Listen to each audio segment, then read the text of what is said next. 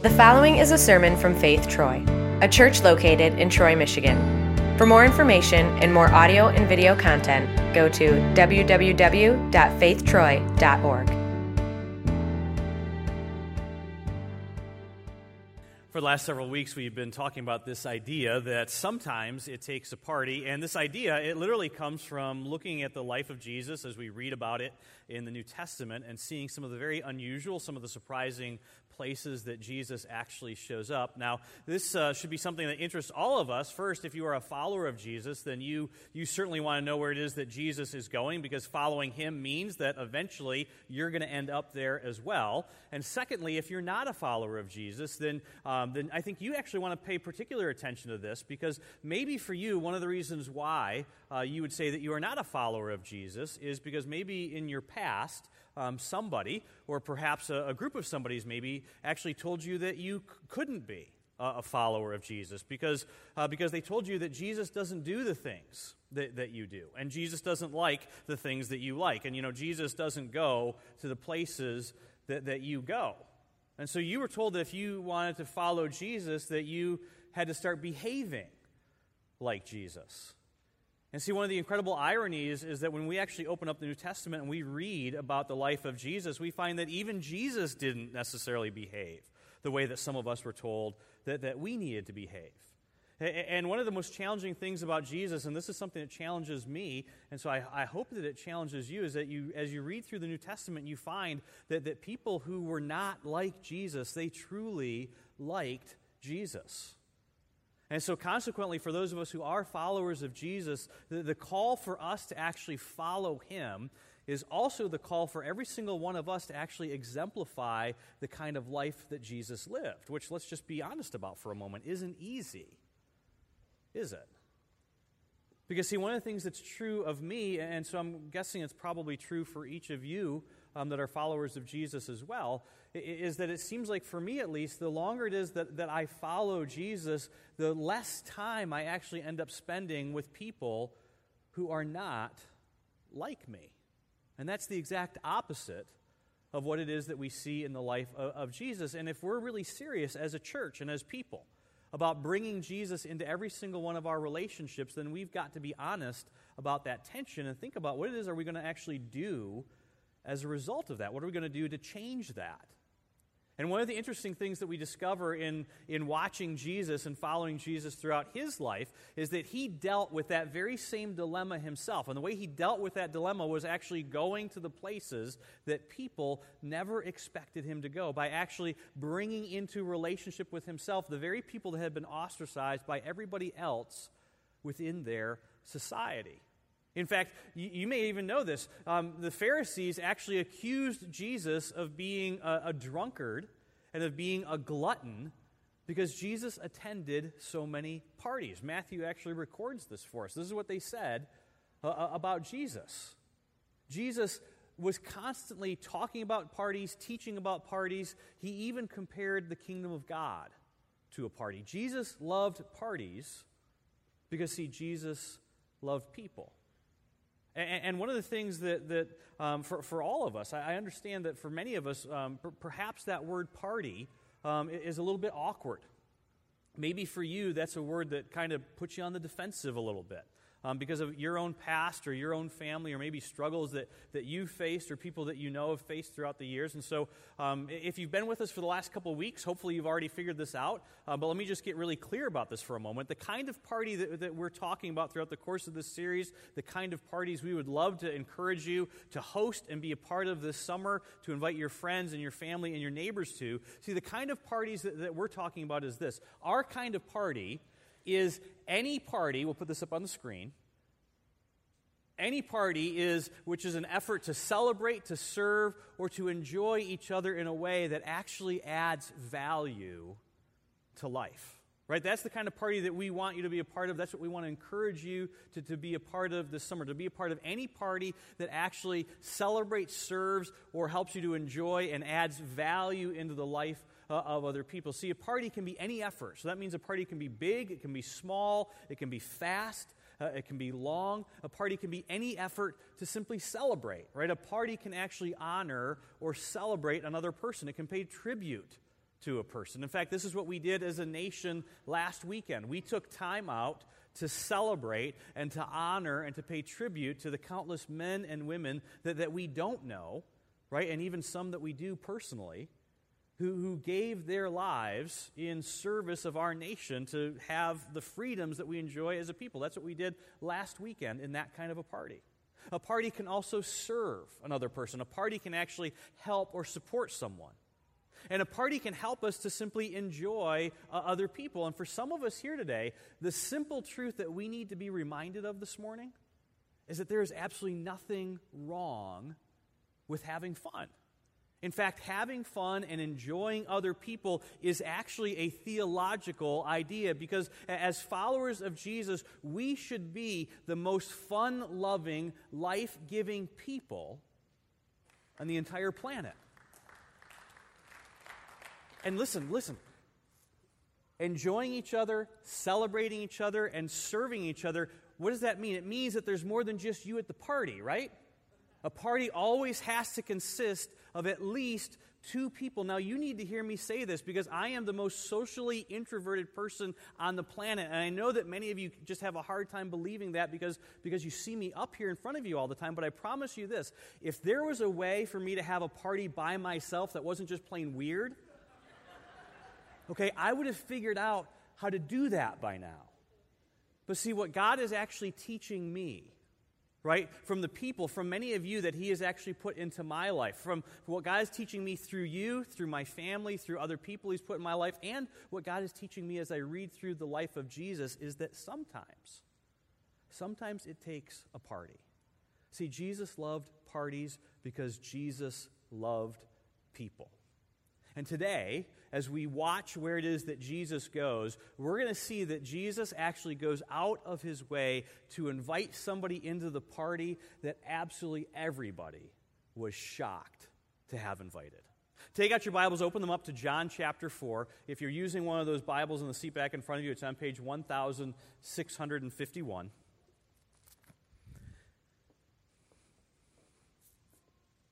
Now, John chapter 4, we're going to begin reading at verse 3. And John tells us this.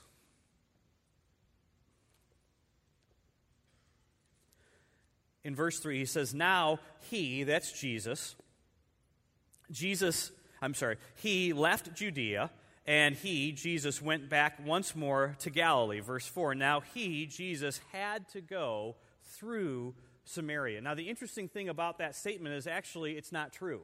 Jesus actually didn't have to go through Samaria as he went back to Galilee. In fact, the, the, most common route, the traditional route for a Jewish person to take as they were traveling from Judea, which was in the south, to Galilee in the north, would have been for them to head, uh, to head due east toward the Jordan River, to go north up the Jordan River until they hit the Sea of Galilee, and then they would backtrack west and they would head back towards the city uh, of Nazareth. And the reason why this was the traditional route, this was the common route for, for Jewish people to take at this time, was because more than 700 years before this event actually occurred, uh, a, a Syrian king by the name of Sargon he actually came in in 722 BC and he decimated the entire northern part of the nation of Israel. And he conquered 10 out of the 12 tribes of Israel, effectively separating the nation in two.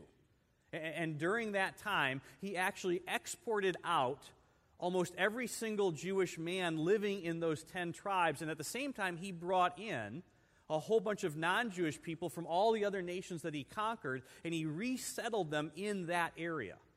And so over time, these Jewish people and these non Jewish people, they began to, to marry each other. And eventually, after hundreds and hundreds and hundreds of years, there wasn't a single person left in the northern kingdom that was purely Jewish or, or frankly, purely anything.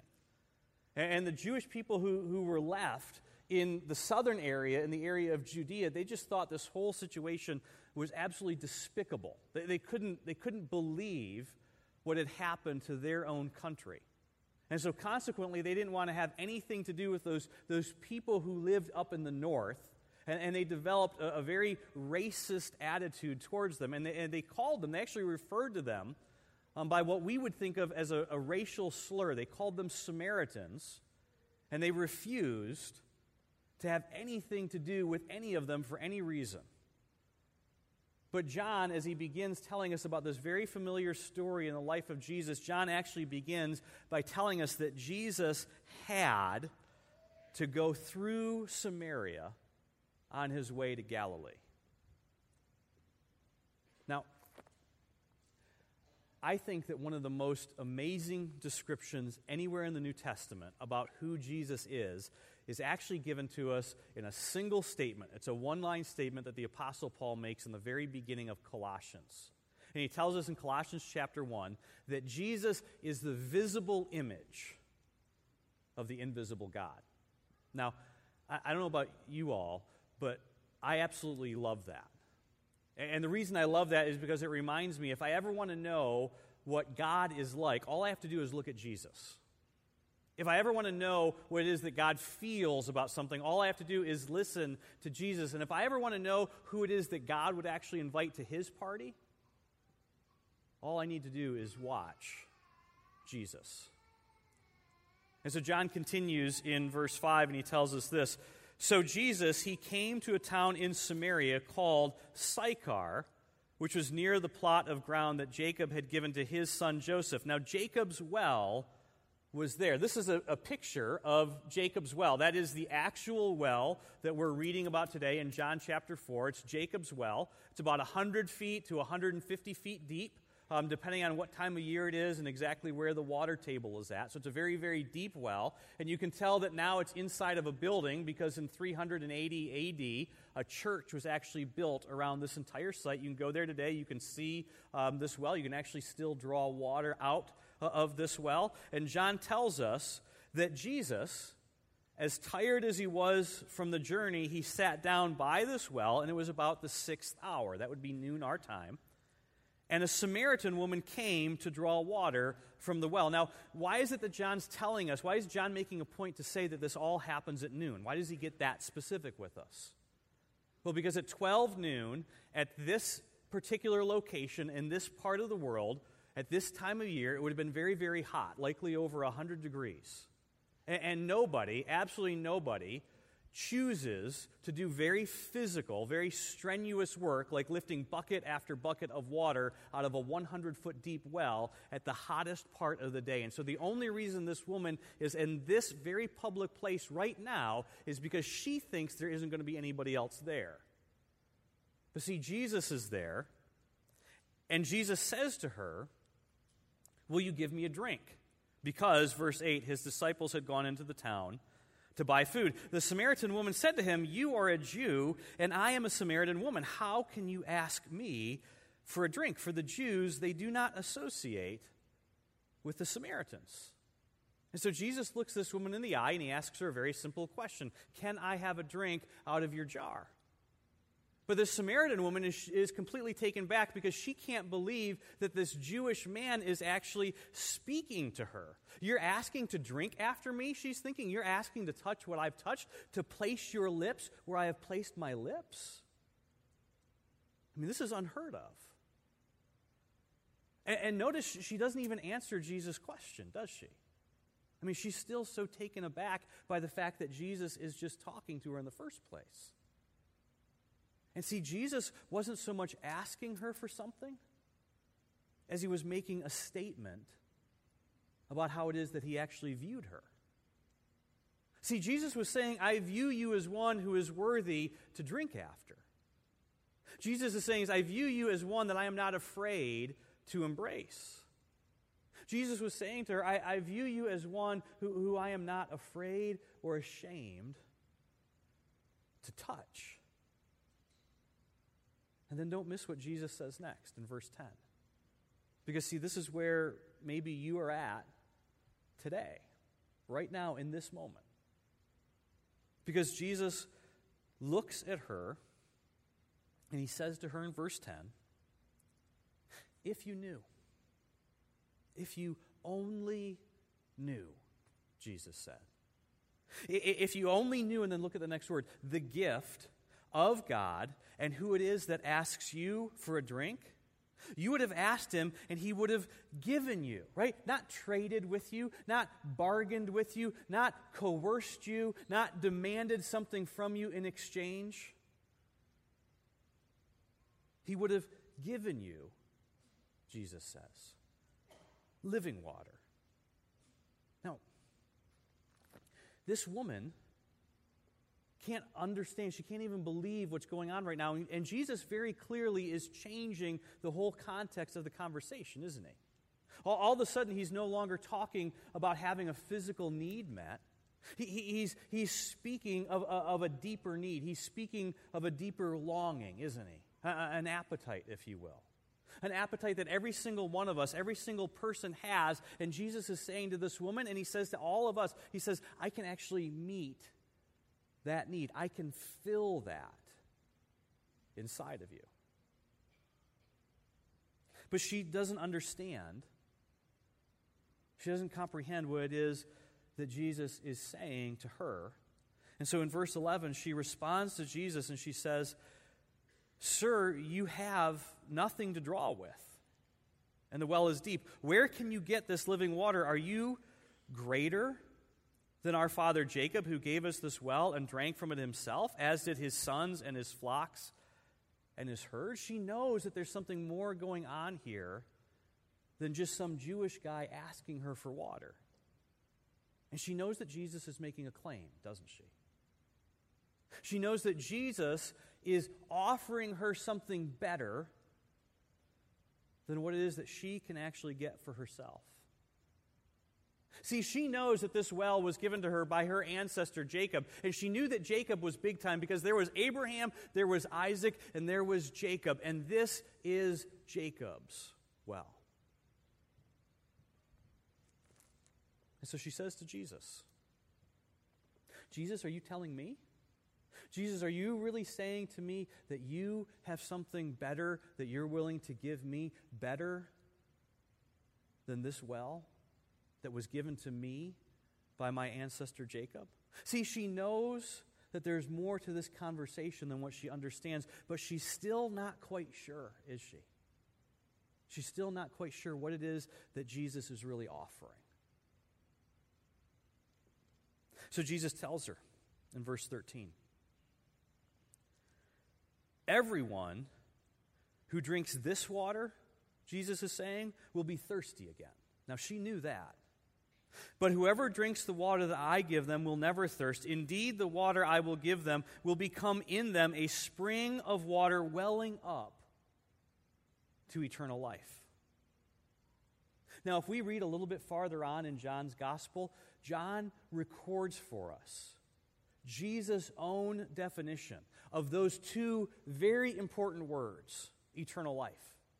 John tells us in John chapter 17, verse 3, that Jesus' definition, these are Jesus' words. Jesus says this Now, this is eternal life, that you would know the one true God and Jesus Christ, whom he has sent. Jesus says that is what eternal life is it is a relationship with your heavenly Father a relationship that comes through his son Jesus, a relationship, Jesus says, that will quench a thirst that goes beyond physical thirst. It will quench something in you, Jesus says, that you have been trying to quench for your entire life, and yet you end up thirsty every single time. See, over and over again, all throughout the scriptures. Every time we watch where Jesus goes, we find Jesus constantly going to people, constantly going to the least and the lost and the lonely. And repeatedly we hear Jesus saying the very same thing I'm not here for the healthy people, I'm here for the sick people. I'm not here for people who aren't looking for water, I am here for the thirsty people. I am here for people who know that they need a Savior. And Jesus says, I am here to bring you, to bring you in, Jesus says. Even though you may feel like everyone in your life has pushed you out, kept you out, and forgotten about you, Jesus says, The God of the universe is here in the flesh right now to let you know that He wants you at the party. Now, how should she respond? to Jesus' offer? I mean, it's obvious, isn't it? But see, maybe you're thinking today the very same thing that she was thinking. which is that if he is offering something like that to me, then he can't possibly know who I really am. Because, see, if he really knew who I was, he would never want me at his party. But see, Jesus' invitation wasn't a mistake. Jesus knew exactly who he was talking to. He knew all about her past. And so Jesus lets her in on a little secret. And he says to her in verse 16, he says, Go, call your husband and come back. Jesus says, Hey, go get your husband, bring him back. I want to talk to both of you about this. And she's thinking to herself, Okay, I should have seen this coming. This is where it happens, isn't it? I have no husband, she replied. Jesus looks at her and says, You are right when you say you have no husband. The fact is, you had five husbands, and the man you have now is not your husband. What you have said is quite true. Now, let's just kind of pause here for a moment. Do you know why Jesus does this? Do you know why it is that sometimes when you come to church, why it's a little bit uncomfortable? Do you know why sometimes you actually come in here and when you do choose to come, you, you, actually find yourself thinking something kind of strange. And you would never say this out loud to anybody. This is what you feel, though, in your heart. You, you find yourself thinking to yourself, you know, I, I, hope that whatever it is they're talking about, I hope it's just not too personal. I hope it's not, you know, too much about me. I hope it's a little distant. I hope it's a little out there. I hope it's just a little, you know, heady, maybe a, a little slightly irrelevant. I, I, I, don't, I just don't want it to be too personal this weekend. Do, you know why it is that sometimes you find yourself actually thinking or feeling that? It's because what Jesus wants to do in your life is the exact same thing that Jesus does in the life of this woman in this very moment. Because, see, in this moment, Jesus is putting this woman in touch with the very thing that she, she thinks is going to keep her out of the party. And Jesus puts her in touch with her thirst. And Jesus is letting her know, I know exactly who you are. I, I, know all about your past, and you are welcome to be here with me. Jesus says, Your past, your background, your story, your history, none of that is getting in the way of, of me inviting you into the party. And your past, it shouldn't get in the way of you responding to my invitation. Because I am, Jesus is saying. I am inviting you to be in. See, this is Jesus' way of saying, listen, I know all about who you are. I know that life has left you thirsty because of decisions you've made, decisions other people have made that have affected you, even your own attempts to quench your thirst that haven't worked. Life has left you thirsty, hasn't it? And notice what she does next. Because she does the exact same thing that every single one of us that we are tempted to do every time Jesus gets just a little too close. Or frankly, when anybody, any, anybody gets a little too close. And she changes the subject. And she, and she says to, to Jesus, I can see that you're a prophet. And it's like, okay, yeah, you think? Obviously. And she begins this very weird, I mean, you read this, it's this very weird emotionally detached theological conversation, right? But it keeps, notice it keeps all the lines nice and neat. All the boxes are exactly where they're supposed to be, aren't they? Because the Jews, you do this, and we Samaritans, we do that, and, and we worship this way, and, and you worship that way, and yada, yada, yada. In other words, Jesus, I don't want to talk about my past because I, don't like the way my past makes me feel. And besides, Jesus, it's none of your business because I can defend every single decision I made, Jesus. I have a reason for what I did. I, I know all about my past, and my past isn't your business, so I don't want to I don't want to talk about that anymore. And so she changes the subject. And what does Jesus do? I mean, don't miss this. What does Jesus do? He just goes with it, doesn't he? And he actually lets her change the subject. Don't miss that. And so they talk about theology and they talk about God and they talk about the Jews and the Samaritans and worship. And she starts to feel like the conversation is getting safe again. And as she's gathering her bucket and her items, and as she's preparing to leave, she kind of looks at Jesus on her way out, and she looks at him and she says in verse 25, I know, I know that the Messiah is coming, the one called Christ is coming, and when he comes, she says, he's going to explain everything to us. In other words, awkward, gotta go, see ya. What does Jesus do? looks her straight in the eye and says, I, who speak to you, am He. I don't think I could even possibly begin to put into words how powerful this moment would have been for this woman. The king of the universe has chosen this moment to show up in front of her and to tell her the visible image of the invisible God stands before her and tells her, I know everything about your past, I know all about you, and you can still be in. You still have a place at my party. See, the truth is, this event, it shatters every single one of our paradigms when it comes to who's in and who's out, and how, who is God really, and what does God think about me.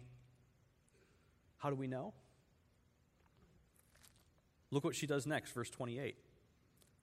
Then leaving her water jar. I mean, she actually leaves the very thing she came there for in the first place. The woman went back to the town and said to the people, Come and see a man who told me about everything I ever did. Could this be? I mean, could this be the Christ? Because, see, he has offered something to me. He has given me the invitation of a lifetime. And if he's offered it to me, I bet he would offer it to you as well. And there was just something that was so different about her since she met Jesus. Something in her voice, something in her eyes, something in her demeanor that was just so different than these people who knew exactly who and what she was. Something, something that was so different about her since she met Jesus that the very people who despised her for everything that she represented, they could not dismiss her anymore. And they end up following her back to where she came face to face with Jesus, and they too meet Jesus for the very first time. And then look at how this amazing event ends in verse 39. Many, many of the Samaritans from that town believed in Jesus because of the woman's testimony that he told me everything I ever did. Many people actually came to believe in Jesus as their personal Savior simply because this woman told them about what Jesus did for her. Now, um, this, this, past week, um, I just want to share with you what, what this message kind of did um, for me in my heart. As I read this story, as I thought about it, as I thought about sharing it with you today, um, because this was kind of a gut check for me. And so um, I hope it is for, for each of you as well, because I think this story, in the context of what we're talking about as a church in this series, I think this has to seriously make us rethink who it is that each one of us individually, who it is that we actually invite to the party. Because, see, maybe you work with somebody, maybe you live next to somebody who's just very different than you. They're from a different background than you, a different culture than you their life story, their family, their lifestyle. It's just so different than you, and because they're different than you, you just thought that they wouldn't like you. See, the truth is, what's natural for every single one of us, even for me, what's natural for us is to just be kind to our kind. But when we actually handle our relationships the way that we see Jesus handling our relationships, when we approach our relationships the way that Jesus did, by actually showing genuine care and concern and respect for everybody, no matter how different they are from us, what we soon discover is that our guest list it begins to grow pretty rapidly doesn't it See, Jesus was talking to this woman. Now, don't miss this. He was speaking to this woman about the most intimate, the most important details of her life. Jesus wasn't afraid to confront anybody with anything. But when he did, when he did, his approach was always to share genuine concern, genuine love for the person that he was speaking to. Jesus' approach was always I love you, I care about you, I am concerned for you, and I want God's best for you. So let me ask you this. If, as the church, as followers of Jesus, and I don't mean corporately, I mean this, this is an individual, you individual church. If those of us who are followers of Jesus, individually, if we began to expand our guest lists a little bit, do you think that would actually help our faith? Now, hear me. I don't mean, do you think that this would make our brand better? That's not what I mean. I'm not talking about our brand as Christians. That's not it. I'm saying to you personally, do you think that expanding your guest list would actually help your individual relationship, your faith relationship with your Savior and with your God actually grow? See, I would argue, I would actually argue that expanding our guest list personally is one of the ways that God actually grows our faith that God actually does that in us. Because, see, our view of God is going to be as small as the size of our party. And if we keep our party to just the people who are like us, our view of God is going to be pretty small. And see, that's not what I want for me. It's not what I want for any of you. It's certainly not what I want for our church or for our community, for our world. Instead, I actually think that God, that our view, our appreciation, and our understanding of who God really is, I think God actually grows that in every single one of us individually. As we invite the least and the lost and the lonely to the party in His name. Because, see, don't forget this. I was the woman at the well. You you were the woman at the well. Who is God asking you to just simply go back and invite to the party? Heavenly Father, Heavenly Father, thank you so much for giving us this amazing, amazing event in the life of your Son. Father, an event that tells us so much about who you are, an event that tells us so much about what your heart is for every single one of us and for every single person in this world. Father, thank you that the promise of eternal life isn't just a promise for someday, somewhere, but instead it's a promise for today. It's a promise for a relationship with you right now, a relationship that quenches a very deep thirst inside every single one of us. A thirst, Father, that can actually, without you in our lives, actually has the potential to drive us into every, every self destructive habit and behavior that's imaginable. And Father, for the person that's sitting here in these seats right now and who who really wants the subject to change right about now because things are getting just a little too close. Father, my prayer for them is that you would send your Holy Spirit to open their hearts and their eyes and so they can see you, so that they can hear you speaking to them, telling you that you really do want them at the party. And Father, for the person that's here today who is just so convinced that their past actually prevents them from being with you or being used by you, Father, my prayer is just that you show them your glory.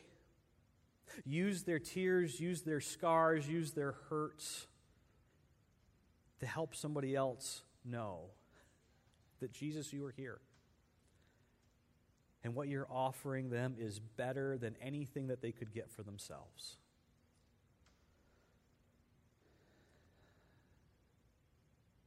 And Father, for all of us, for me, for every single time that I have looked down on, rejected, or hurt another person who was not like me or like us, intentionally and unintentionally.